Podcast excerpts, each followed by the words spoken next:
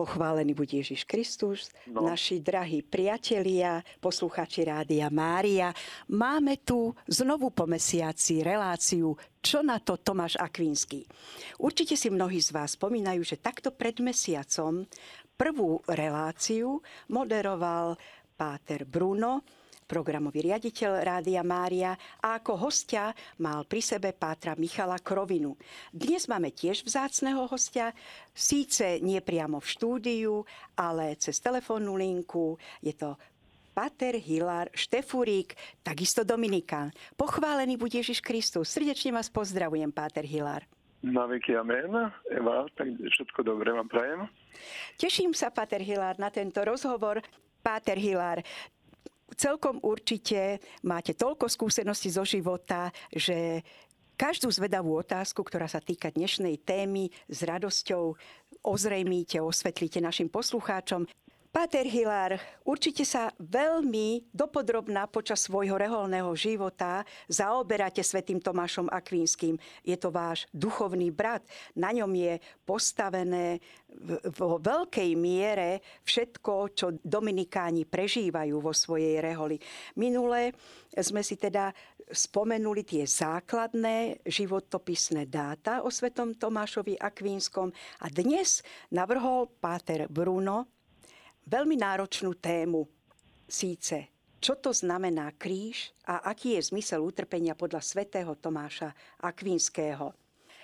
Začníme hneď, Páter, aby sme okolo toho nechodili. To utrpenie je tak či tak veľmi ťažká téma pre každého človeka. Kde sa to utrpenie v živote človeka vzalo? Prečo musíme my ľudia trpieť? Prečo je tá bolesť jednak fyzického rázu? Prečo sú tu vojny? Prečo je veľa psychického utrpenia? A prečo dokonca trpia aj zvieratá? Páter Hilal, pomôžte nám. Ako sa v tom vyznať ten dobrý Boh, ktorý nás chcel na tejto zemi, odrazu prichádza s dokonalosťou svojho stvorenia, ale vystrčí tu rožky zlo, utrpenie. Alebo naozaj je to tak, že utrpenie je vždy zlo? Tak nech sa páči. No, tak utrpenie, no to je súčasť nášho života. Ináč ja, ináč osobne, keď sa tam mám priznať, e, veľa aj kážem o utrpení.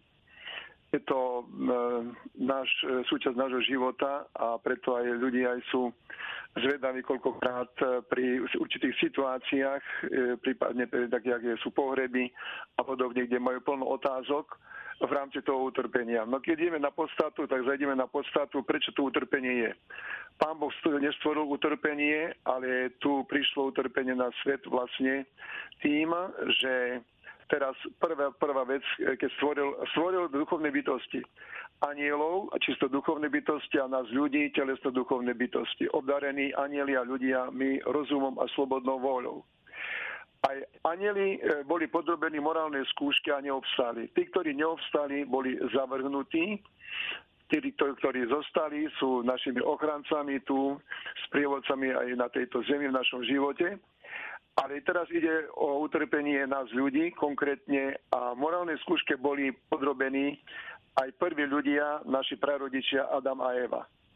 A vieme, že čo sa stalo, nebudeme to tak rozoberať, vieme, že E, neposluchli Boha svojou pýchou v neposlušnosti, alebo ako nám to Páter Aquinas hovoril, neposlušnosťou v píche.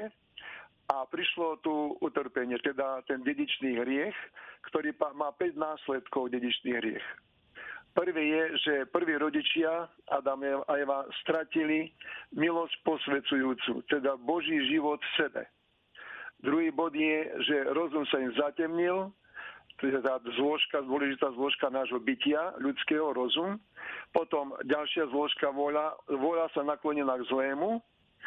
Štvrtý bod, museli trpieť a nakoniec zomrieť že tu je to, tie následky dedičného riechu, že utrpenie vlastne prišlo následku dedičného riechu.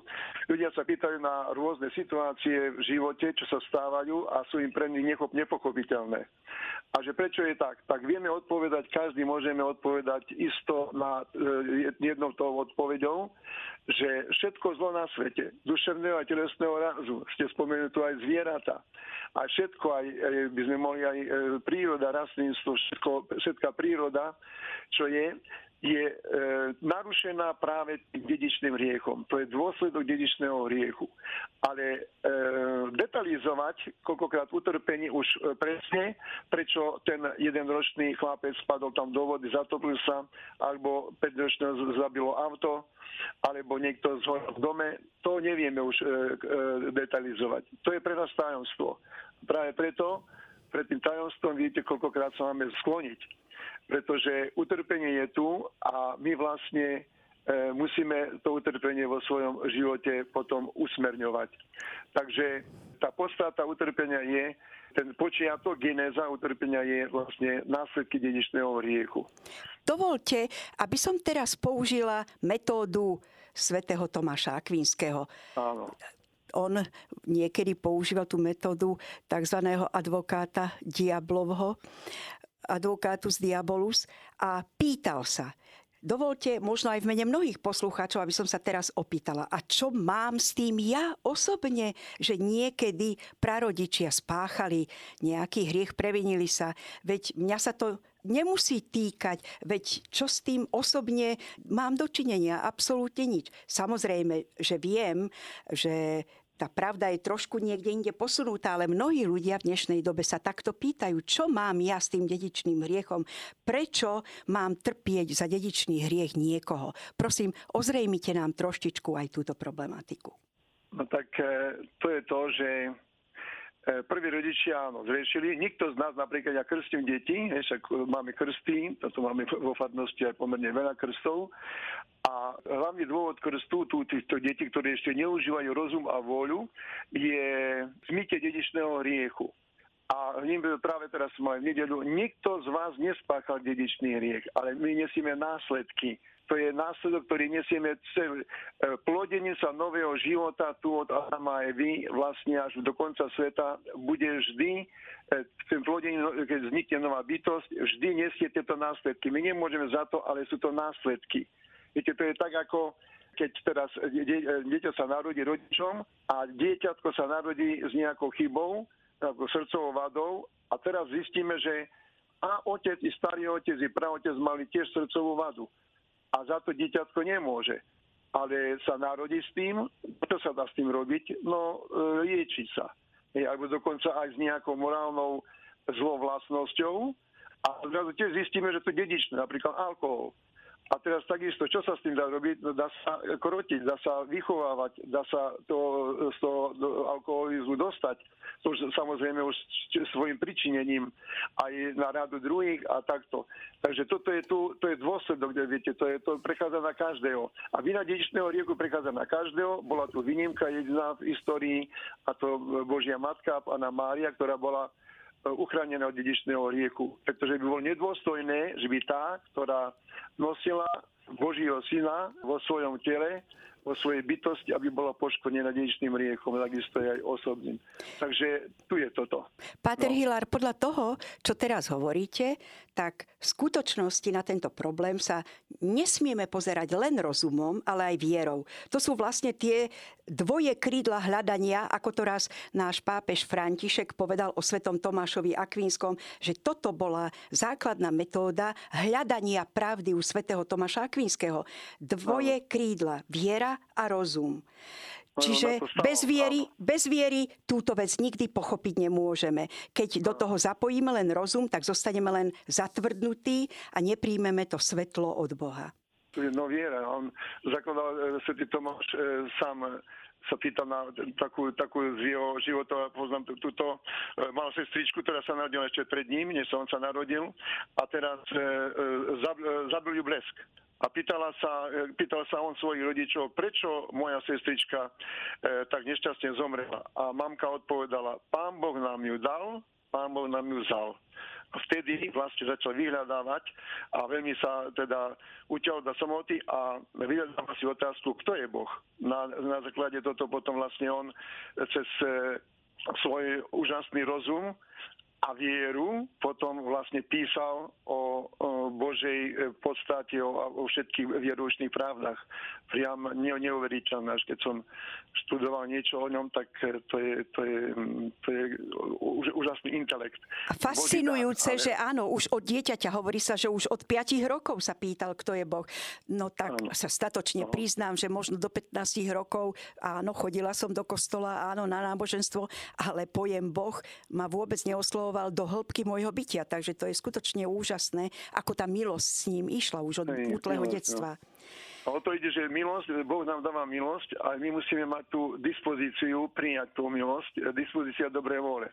Ako nám Pater Aquinas, hej, vlastne aj Pater Aquinas mal Tomáša, svetého Tomáša Aquinského ako meno? Vzor, Áno. Meno, meno, tak hovorí, že vždy, aby sme riešili ťažkosti, nepríjemnosti, ktoré prídu problémy, bratia, hej, príde hnev, alebo to, vždy sa snažíme riešiť to dispozíciou dobrej vôle a, tá, a vôľa je dokonávať naše skutky. Hej? A, e, takže toto je dôležité, aby sme... A pokora. Viete, ja obdivujem, ja obdivujem ľudí veľkých intelektuálov, nielen svedcov, ako aj našich Tomáš Akvinsky, čo tu Katarína Sienská, Albert Veľký, naši tí svedci, ale že e, ak boli veľkí, ale boli pokorní obdivujem aj terajších, aj pápežov.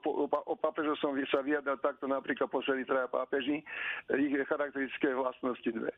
Jan Pavol II bol pokora a dobrota. Benedikt XVI bol pokora a múdrosť. A tento je pokora a jednoduchosť. Každý pokorný a každý výnimočný v niečom. Toto je krásne. V tomto s vami úplne súhlasím. Myslím si, že poslední pápeži sú nesmiernym darom pre celú církev, pre každého kresťana. To je taký veľký zázrak v dejinách církvy. Teraz preklenieme určitým mostíkom k ďalšej téme. Takže už ste aj mňa presvedčili, že keď zapojím okrem rozumu aj vieru do svojho uvažovania, tak áno, utrpenie je nevyhnutným dôsledkom dedičného hriechu, ktorý nám tu zanechali prarodičia, prví rodičia Adama a Eva. A teraz sa poďme pýtať a hľadať ďalej. Mohol niekto očiniť tento nesmierny, nepochopiteľne veľký a strašný hriech voči Bohu, ktorý bol stvoriteľom a hýbateľom všetkého, čo je okolo nás, tak my už vieme ako kresťania, že áno, Boh už od raných dejín ľudstva prislúbil takéhoto vykupiteľa v svojom synovi Ježišovi Kristovi. Páter no. Hilár, ideme sa teraz pýtať spolu s vami, tak ako sa pýtal aj svätý Tomáš Akvínsky a zanechal nám to v svojej sume teologika. Takže bolo nevyhnutné, aby Kristus trpel za ľudí. Ako na to odpoveda Tomáš Akvínsky? Nemohol to urobiť niekto iný, iným spôsobom. Musel to byť Boží syn? No, tak e, to Kristovo utrpenie, no teraz ideme, ideme k tému, áno. Nemohol to nikto urobiť e, z ľudí, ani neviem, aký by bol najväčší človek tu na svete, ja ne, ne, ne, neviem, aký svet a podobne. Mohol to uvedieť Boh. A Boh to urobil tak, tak sa rozhodol, že teda bude milosrdný voči, teda voči ľudstvu, voči človeku, voči ľuďom. A ide teraz, to, to, to, podstatná vec, čo tu je. Adam a Eva, prví rodičia, neposlúchli Boží príkaz, nerespektovali ho, presvedčili, tak jak som už povedal na začiatku, previnili sa proti Bohu svojou neposlušnosťou v píche alebo píchou v neposlušnosti. A keďže hriech bol veľký, ťažký, tak oni urazili nekonečného Boha tým ťažkým riechom. A nekonečnú urážku nikto nemohol odčiniť iba sám Boh, nejaký človek, iba Boh. A tak sa Boh vo svojej prozreteľnosti, vo svojej, svojom milosvedenstve rozhodol, že druhá božská osoba, Boh syn, ktorý prijal ľudskú prírodzenosť, prichádza na túto zem, poznáme ho ako Boh človek Ježiš Kristus, prijal ľudskú prírodzenosť, aby tu prišiel na túto zem. Poučil ľudí o Božích pravdách, poučil ich o tom, ako majú žiť podľa Božích príkazov, potom aj na sviatosti, aplikujúc, čo je pomôckou potom ku sviatostiam, teda ku nášmu životu cez sviatosti. A teraz, aby, a čo je toto podstatné, aby tu cez svoje utrpenie a smrťou na kríži vyliatím svoje krvi zadočenie za naše riechy. Toto je tu podstata, že to, to mohol urobiť len Boh. A urobil tá druhá božská osoba, Ježiš Kristus, tak ako to už poznáme v rámci nášho vykúpenia. Takže nikto to nemohol urobiť, mohol to byť jedine Boh a takýmto spôsobom, že prijal ľudskú prirodzenosť a tu zadodučil za naše riechy. Čo to znamená zadodučil za naše riechy? Že zadodučil za naše riechy, to znamená, že nás vykúpil. Všetci, všetci, všetky ľudí vykúpil, ale ešte nie sme spasení. Tí, čo sme všetci tu teraz na zemi, sme vykúpení a nie sme spasení lebo o spásu, vykúpil nás bez nás, ale o spásu sa musíme pričiniť my sami ešte, svojim dobrým životom. A spása na, z našej strany spočíva v tom, že konáme úprimné pokanie za svoje osobné hriechy a prosíme o potrebné milosti ku spáse.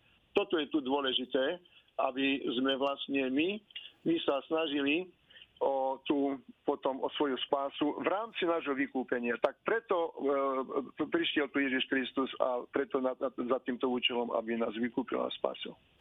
Takže ste nám vysvetlili, že Kristus zadozučinil ako Boží syn Bohu Otcovi za nás, za ľudí.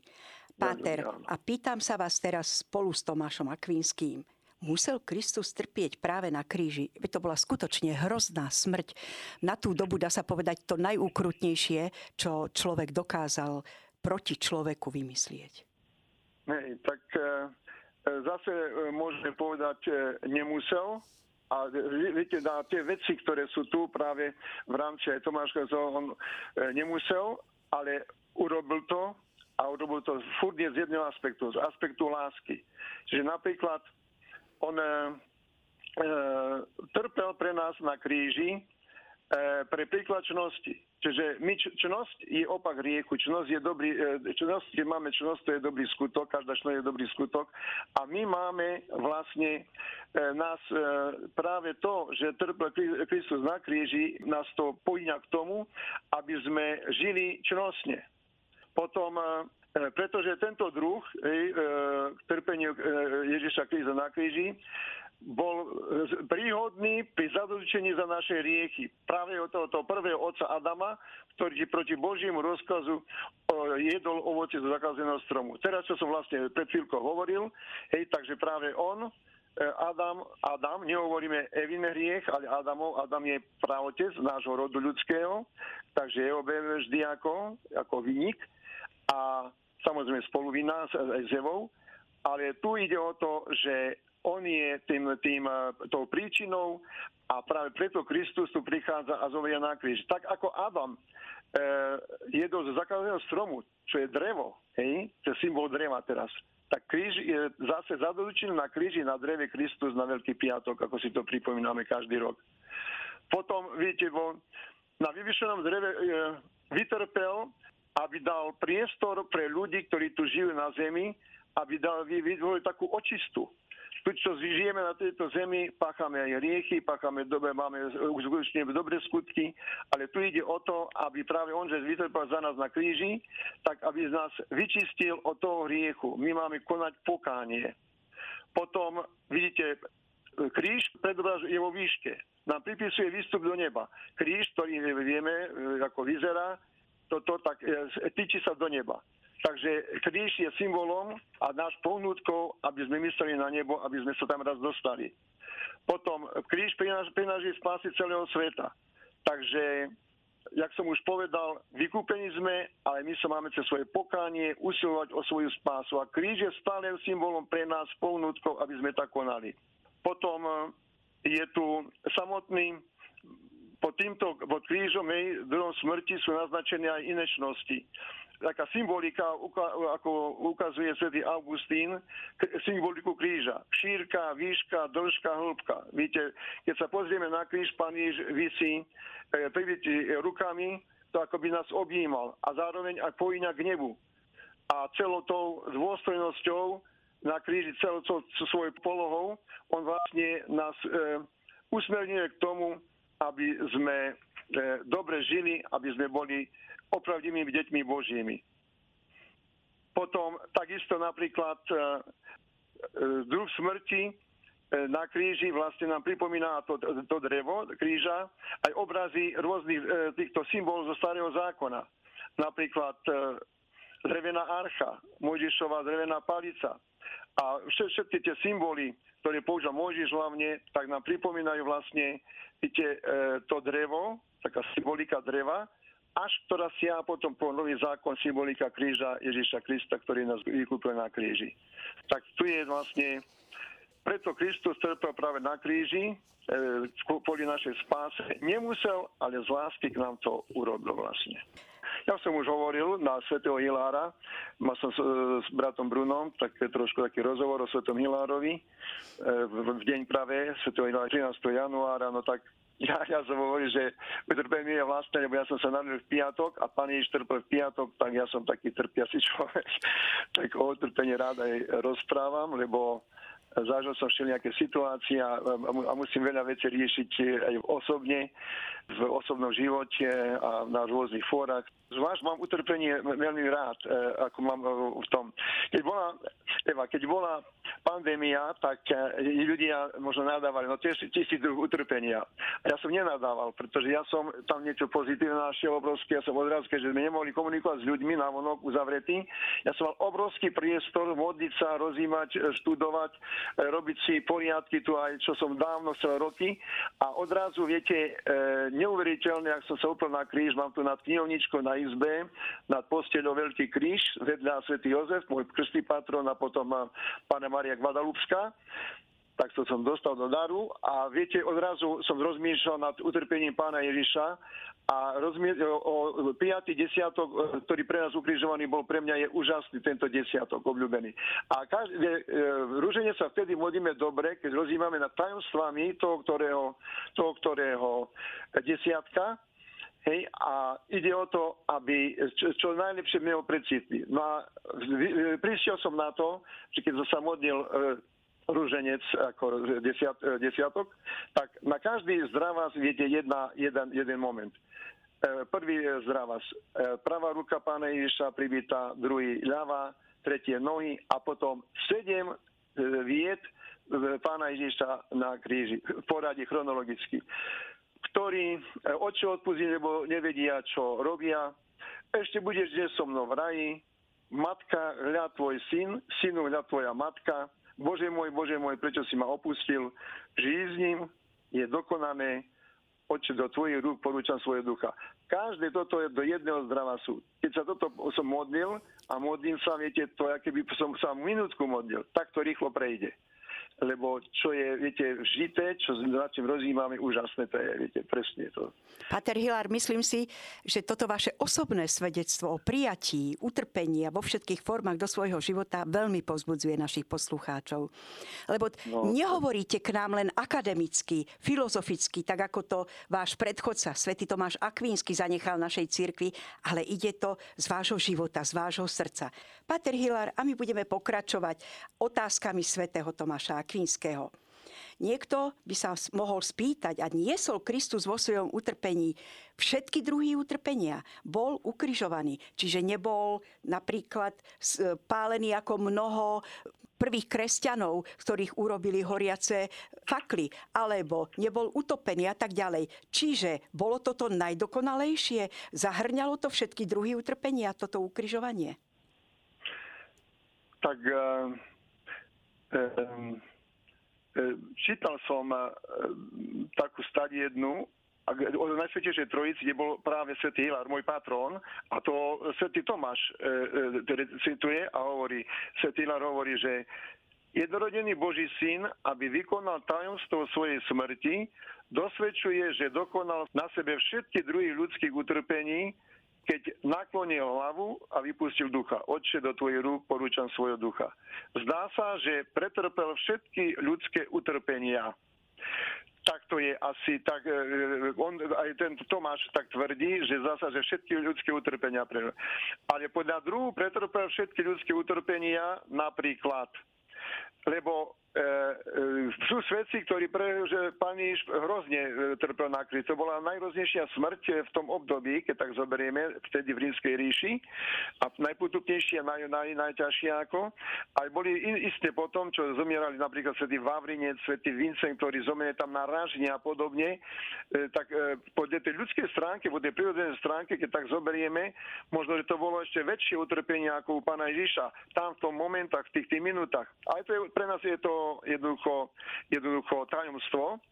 Ale teraz, že koľko si pán Ježiš musel vytrpieť, viete, podľa druhu. Napríklad tam s tými ľuďmi, ktorých on, ktorých on tam mal pred sebou. Boli tam pohania, boli tam židia, muži, ženy, slúžky, Judáš, ktorý ho tam pred pár hodinami, teda v, na štvrtok večer, pred polnocou ho zradil. Peter, ktorý o pár hodín nad ránom ho zaprel. Boli tam priatelia apoštolíov a tí ho, všetci sa rozlišili okrem Jána. Takže a boli to priatelia. A čo som musel pán Ježiš toto všetko prežívať, utrpenie. Potom boli tu jeho osobné utrpenia, ktoré si pripomínam pri bolestnom ruženci. Hej, krvavo sa potil. Pri krvavom pote pán Ježiš prežíval nad, si neviem, nadmálne bolesti, a lekári by vám povedali aj toto všetko, že áno, je možné, že človek by vydával krv za svoje telo, ale pri obrovskom vypetí fyzickom a psychickom, čo sa stalo pána Ježiša, pretože on videl aj podľa tých uh, vizionárov, čo hovoria, Emerichova a podobne, že trpel, videl svoje utrpenie, potom hriechy celého sveta, toto bolo najväčšie utrpenie za to a potom e, aj znesvedcujúcu sviatosť oltárnu. Takže to bolo obrovské vypetie, viete práve to a preto tá skrvou potil. Bol bičovaný, bol tvrdým korunovaný. Keby bol buď bičovaný tak, že ľudskými silami by už nebol žil, ale božskou mocou, božským, božským, božskou mocou ešte si udržiaval život až na kríž. Dali mu kríž niesť, bol ukrižovaný, klincami pribitý, ruky, nohy, to všetko vlastne e, bolo obrovské utrpenie, takže e, a on to podľa dostatočnosti jedno najmenšie utrpenie, to je taká vec, to je Tomášovská, že podľa dostatočnosti jedno najmenšie utrpenie Kristovo by stačilo na vykúpenie ľudského pokolenia. To sa možno až tak zarazíme, že áno, ale podľa vhodnosti bolo dostačujúce, aby vytrpel všetky druhy utrpenia. A to je zase, viete, jeden aspekt tu, prečo tak, prečo Kristus tak urobil, lebo on chcel všetko prežíva s nami, viete, v našej ľudskej prírodzenosti, do bodky a tak preto volil to všetko kvôli nám. Jeden aspekt je tu a to aspekt lásky k nám. Čiže Ale... nekonečný Boh čokoľvek urobí, tak to má nekonečnú hodnotu, nekonečnú cenu. Nekonečnú Pre... cenu. Čiže preto už aj kvapka krvi, ktorú by bol za nás áno, vydal, by bola, postačovala áno na spasu. Ale on urobil všetko ďaleko za horizont vôbec nášho uvažovania a zmýšľania. Je boh. Viete, napríklad, teraz ideme, ľudia sa pýtajú, ľudia, tak sa stretám s ľuďmi, no toto dobre asi tak povedať všetkým, aj poslucháčom, ľudia sa stretávajú s týmto, že E, e, pátere, alebo to, e, čo pán Boh, pán, pánu Boh som vyčítal toto, a prečo pán Boh toto robí a takto hovorím, počúvajte tu, ste veriaci? Áno. Dobre, takže veríte, že Boh je dokonalá bytosť? Áno. No tak teraz ideme na postatu. Áno, Boh je dokonalá bytosť. Absolútne dokonalá bytosť. Absolútne dokonalá bytosť nemôže robiť chyby. Keby robila chyby, tak by to nebol Boh. Ale keďže je absolútne dokonalý, a to je to podstatné, si zapamätajte, všetko, čo Boh robí, dobre robí. A nejako inač. Nie je tu nejaká polemika, nejaké diskusie, lebo to je dokonalá by to všetko, čo robí, dobre robí. Finito. Už teraz nejakú otázku my nemusí dávať. A že prečo to je? To je pre nás tajomstvo. Keby sme pochopili Pána Boha, tak by sme sa mu mohli vyrovnať. Tak ako bol pokušenie už v raji, urobte čo, zoberte to diabol na Adama a Evu. Budete ako on, vyrovnáte sa mu. Aha, pícha. Obrovská pícha. Nie. My sa máme skloniť pred Bohom. Čo nerozumieme, skloňme sa pokorne pred Bohom. Lebo je to pre nás tajomstvo a pre tajomstvo sa treba skloniť. Pred Bohom sa máme skloniť úprimne. Toto je podstata. Áno, Páter Hilár, ale mnohí by vám oponovali, áno, Kristus bol Boh. Kristus je Boh. prišiel na tento svet medzi nás s telom i dušou Boha a zároveň bol človekom. No ale trpel teda Kristus celou svojou dušou. Doslova niektorí podsúvajú kamufláž, že Ježiš v skutočnosti netrpel, že to bolo len tak na oko. Čo na to hovorí svätý Tomáš Akvínsky? No, e, tak e, trpel. Každá e, mútnosť duše trpí od svojho predmetu a teda to utrpenie spôsobuje bolesť obrovskú, samozrejme, bolesť duševnú a telesnú, ale trpel. E, Ježiš je, e, viete, teraz musíme povedať, že od e, takú vec teologickú, teraz mi to tak prišlo na mysel, to asi je povedať, že od momentu, Boh syn teda tu prišiel na tento svet kvôli nám, kvôli nášmu vykúpeniu, kvôli našej spáse. A keď pána Mária dala súhlas materstvu, hľa služobnica pána, nech sa mi stane podľa tvojho slova, tak povedala, tak e, tým e, prijala Božie materstvo a čo sa stalo vtedy? Boh syn prijal ľudskú prirodzenosť a teda už sa stal Boho človekom, je Boh a človek zároveň a to spojenie božskej a ľudskej prirodzenosti sa nazýva hypostatická únia. A toto vidíte, to je, a to je v jednej, to je, to je, to je v jednej bytosti. Ježiš Kristus ako druhá božská osoba a dve prirodzenosti, božská a ľudská. Trpí jedna, jedna stránka a trpí aj druhá stránka zároveň. A ako to tam všetko je prelínané medzi tou božskou a ľudskou prirodzenosťou, to tiež e, niečo vieme odpovedať, ale niečo je pre nás e, teda tajomstvom. Ale isté, že tu trpí aj, e, trpí Kristus aj, aj dušou. Nuž, takže toto by sme mali vyriešené, že Kristus trpel naozaj nielen ako človek, ale aj ako Boh. Ale ešte je tu jedna otázka, Páter. Trpel Kristus v primeranom čase, na primeranom mieste. Muselo to byť práve pred tými približne 2000 rokmi. Muselo to byť práve v Jeruzaleme.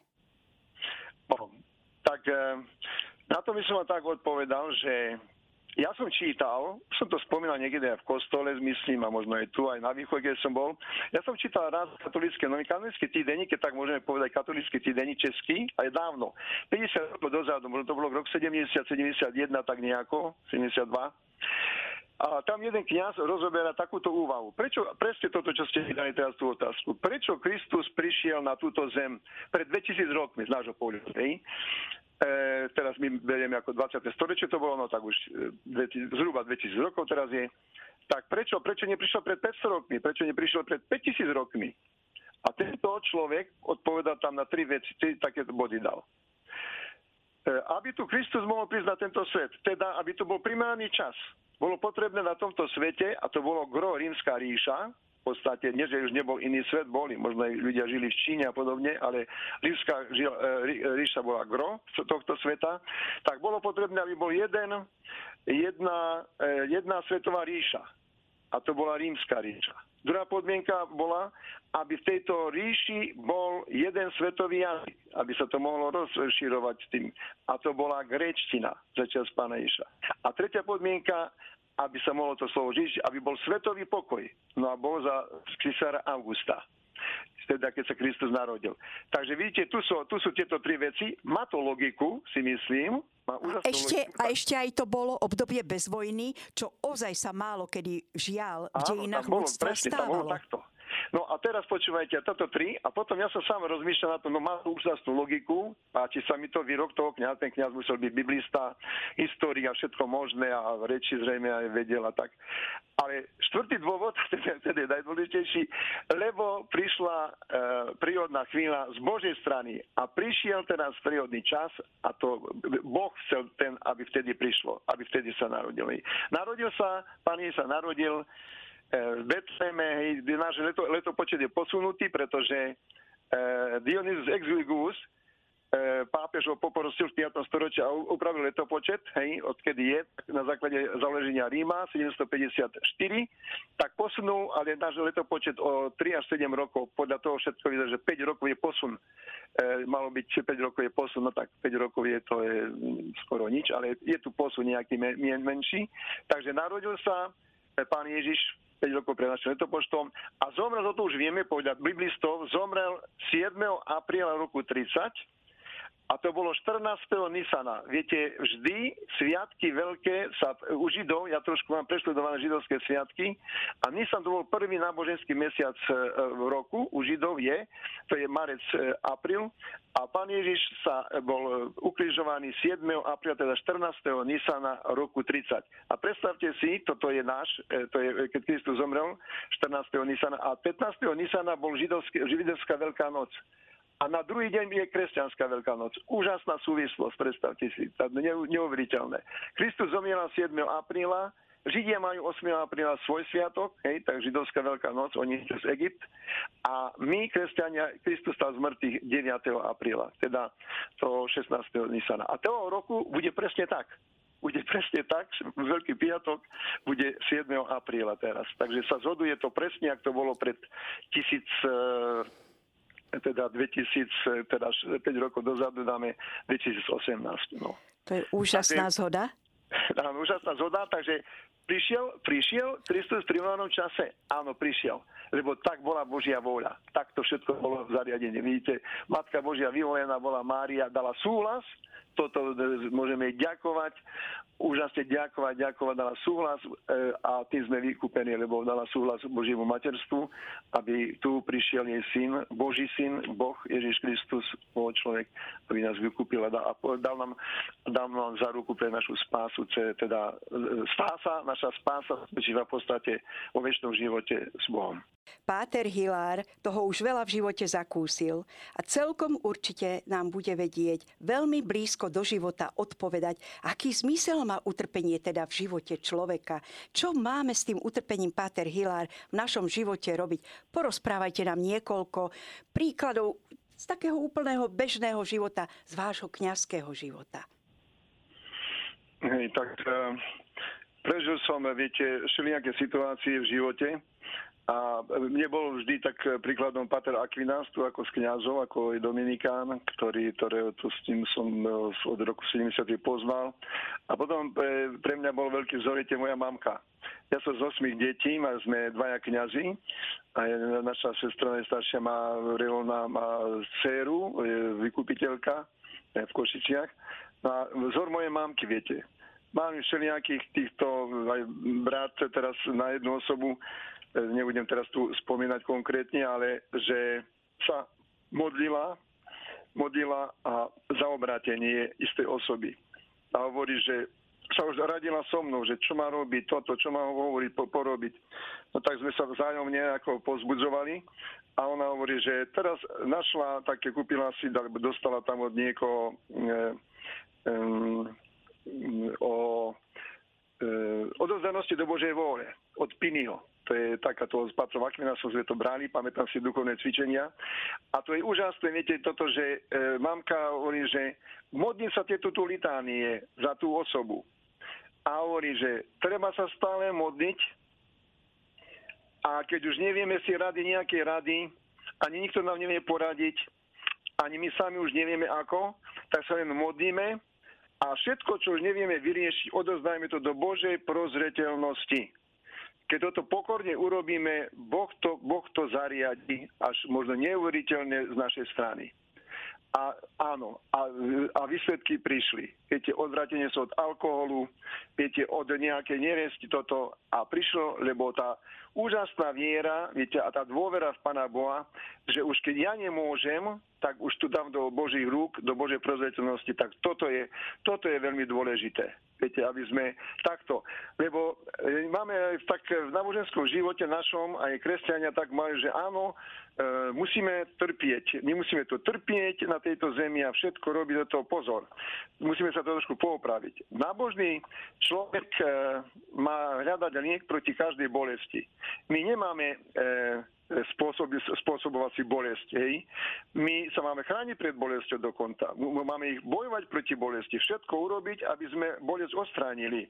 Lenže v našom živote sú také prípady, že v niektoré bolesti pri všetkom úsilí nemôžeme sa vyhnúť. Proti niektoré bolesti si sa nevieme pomôcť nejakými ľudskými prostriedkami napríklad. Niektoré bolesti sú z nášho života neodstraniteľné dokonca. Lebo taká je situácia, že, že my toto musíme, že to sa nedá.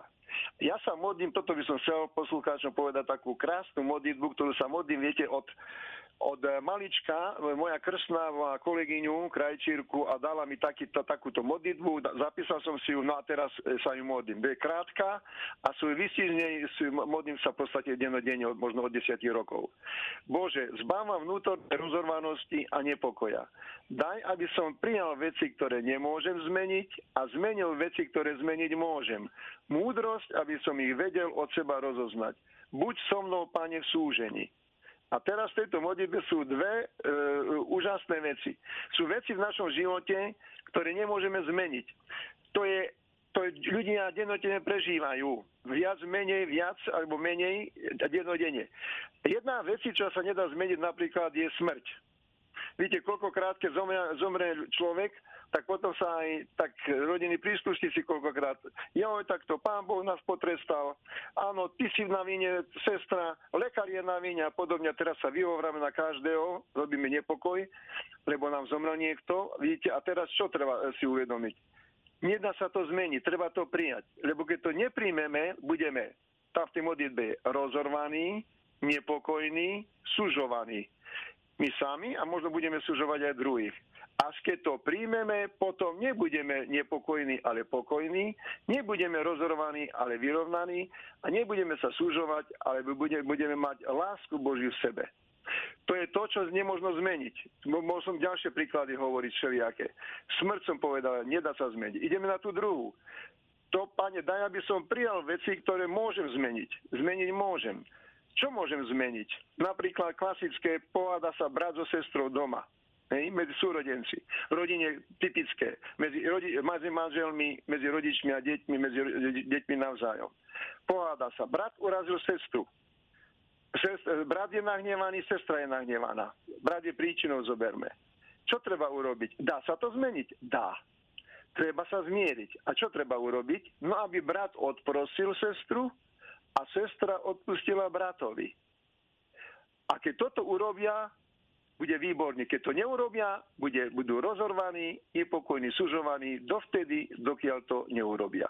Musia urobiť obidvaja. Nestačí len odprosiť, ale treba aj odpustiť. Nestačí len odpustiť, ale treba aj odprosiť. A vtedy vidíte, a to sú bolesti, ktoré prežívame dennodenne a tak ich to, cez tú modlitbu, tak ich môžeme dať do krásneho chodu, do, do krásnej harmónie. Čo sa nedá zmeniť, prijať to s pokorou a čo, sa, a čo treba zmeniť a dá sa to, e, urobiť to s pokorou, aby bolo dobre. Amen. A vlastne, Páter Hilár, v tomto zmysle, ako ste to teraz povedali, napríklad môžeme tlmiť bolesti pri nejakom úraze. Pán nás tak požehnal, že veda nám priniesla množstvo liekov proti bolesti. Alebo aj rôzne choroby a, sa dajú liečiť. To no. asi tiež je ten prípad, že sa dá zmierniť tá bolesť áno, a to utrpenie. Áno, zmierniť sa, áno. Však my, my, my sme povinní po, e, e, robiť proti bolesti, teda to, aby sme netrpeli. My si nemáme e, bolesti spôsobovať. Teraz vám poviem taký, jo, to je, ide o dominikánsku záležitosť, to, to je známe, viete, pater, náš pater Henry Suzo, blahoslovený Suzo, taký môj obľúbený je vec, ktorý, ktorý e, môj, môj obľúbený tento taký svetec, Nemc v 4. 14. storočí žil a myčoval sa. A pán sa mu zjavil a on, že by to nerobil, že si škodí na zdraví, tak v tom nejako. Že sú iné byče a netelesného rázu ešte ťažšie, ktoré treba prijať. A viete, čo prišlo? Niekto, nejaká žena vyhlásila tam v tom dedine, či kde žil mestečku, že má s ňou dieťa, čaká. On mohol sa ohradiť, toto nebola pravda, ale a, a teraz, aha, tu sú tie byče. Horšie, ako to, že ja som sa byčoval a som si aj škodil. Takto sa rozhodol, že bude to príjme to a bude to trpieť. Poukazoval nejako všetko na ňo toto a potom sa stalo, že tá žena zomierala, obrovské bolesti ospravedlňovala sa verejne, že to nie je pravda. Myslím, že aj išla ku nemu na spoveď a zomrela. A tiež som čítala, že svätý Tomáš Akvínsky raz prehlásil, že jedna jediná slza lútosti a súcitu s Kristovým utrpením znamená ako ovocie pre našu dušu viac ako rok pôstu o chlebe a vode. Úžasné. Hej, to, to, hej, to teraz si spomínam. Áno. No vidíte, úžasné na čo. Takže, drahí poslucháči, bolesť príjmime, obetujme to, ja vám to odkazujem, obetujme svoje bolesti s láskou. Ja obetujem vo štvrtok špeciálne za hriešníkov, za obratenie hriešníkov, za trpiacich a za umierajúcich. Tí potrebujú úžasné Božie milosrdenstvo, tak svoje bolesti obetujte, prosím vás, fakt z pokory, z lásky, z lásky k Bohu a e, vo vašej pokore na tieto tri úmysly. Ja to ešte raz pripomínam. A potom samozrejme za uše vočistí. Tie sú už spasené, no ešte nie plne, ale už budú v nebi. Ale tie potrebujú pomoc, ale tí žijúci potrebujeme. My sme nie sme ešte spasení. Za obrátenie riešníkov tí potrebujú najviac Božie milosrdenstvo. Za trpiacich, lebo trpia telesne dušenia a umierajúcich, lebo sú už pred bránami nie, e, väčšnosti. Tak toto vám prajem, aby... Tak Veľká vďaka, Páter Hilar, za vaše povzbuzujúce slova. Skutočne málo kedy aj z kazateľnice počujeme povzbudenie k tomu, aby sme sa nebáli utrpenia, ale aby sme ho s vierou pred Božou tvárou prijali a aby sme dôverovali, že Boh nám dá silu všetko to, čo nám posiela, aj vydržať a kráčať tak ďalej. Konec koncov, každý z nás raz príde na koniec cesty a čaká ho smrť. Či si to pripustíme alebo nepripustíme. Vďaka za váš čas, za vašu prípravu, za vašu priazeň voči Rádiu Mária. Nechaj vás prevádza plnosť Božieho požehnania. Áno, tak... Evka, všetko dobré. Áno, tak Božie tak... požehnanie vás prevádza. Buďte zdravá a dobrá. Áno. Tak pán Boh spoločne. Áno, S pánom Bohom. Vďaka. Pánom Bohom. Tak, milí posluchači Rádia Mária, vďaka vám za to, že ste sledovali našu reláciu. Želám vám plnosť Božej lásky, dobra a požehnania a prosím, stále si zachovávajte v svojom srdci naše posolstvo, že Rádio Mária je rádio, ktoré sa s vami modlí.